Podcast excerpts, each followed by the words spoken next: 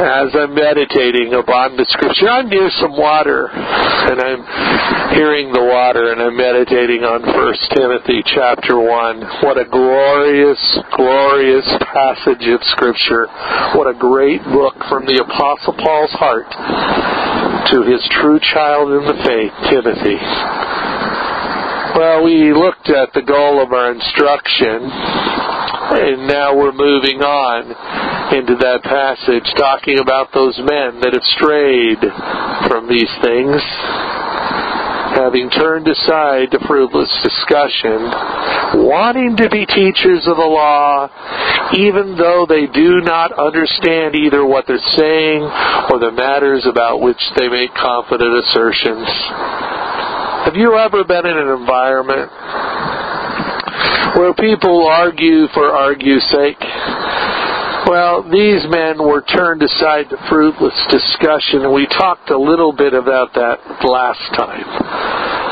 But fruitful discussion comes when we center it in on the person of Jesus Christ. When we center it on in on the commandment of God our Savior and of Christ Jesus who is our hope. When we center it in on that, it is powerful. When we stray from that, it becomes fruitless discussion. These men turned aside from the goal of our instruction, this love from a pure heart and a good conscience and sincere faith. And they began to sway from that to fruitless discussion.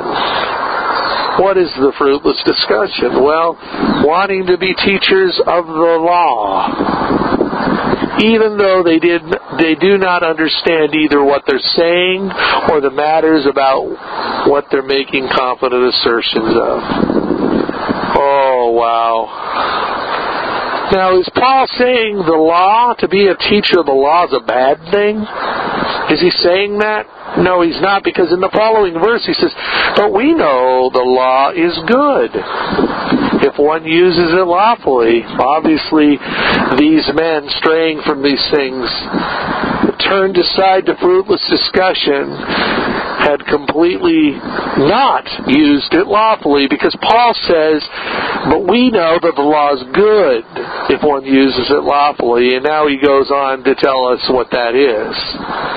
I love this line, realizing the fact that law is not made for a righteous person, but for the lawless, but for those who are lawless and rebellious, for the ungodly and sinners, for the unholy and profane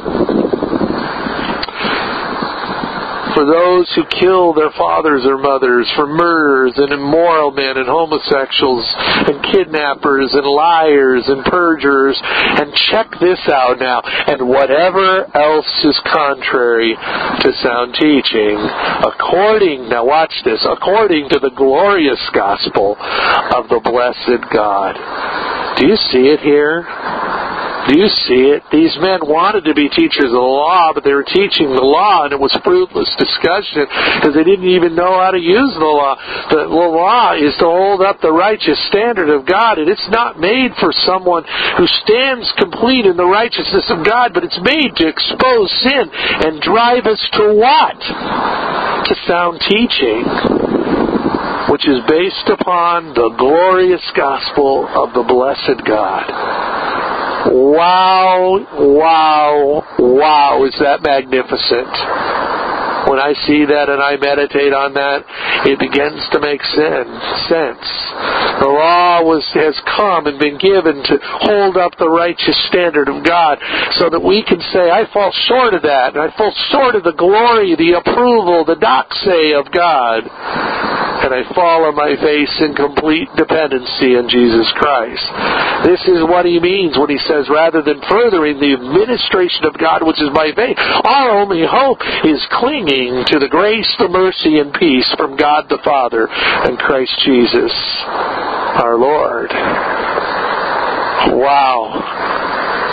Look at that. Whatever else is contrary to sound teaching, according to the glorious gospel of the blessed God with which I've been entrusted. What has Paul been entrusted with? He's been entrusted with the simple message of the gospel of the Lord Jesus Christ. That's what he's been entrusted with. And that is what he passes on to Timothy. Now we will next time look at some beautiful passages of Scripture as he then begins to share his testimony of how that glorious gospel had been entrusted to him and how it had made such a huge difference in his heart and his life. But for right now, in application, evaluate your instruction.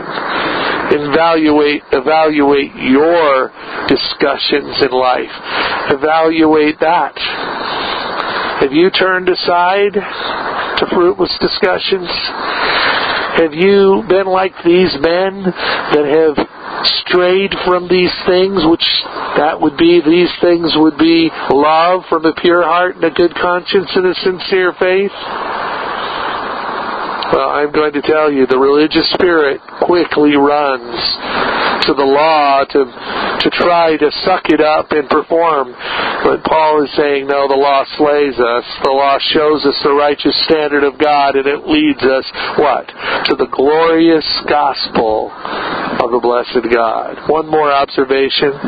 It blesses God. It makes him happy. It's lavish upon us the gospel of grace and to entrust that message to us.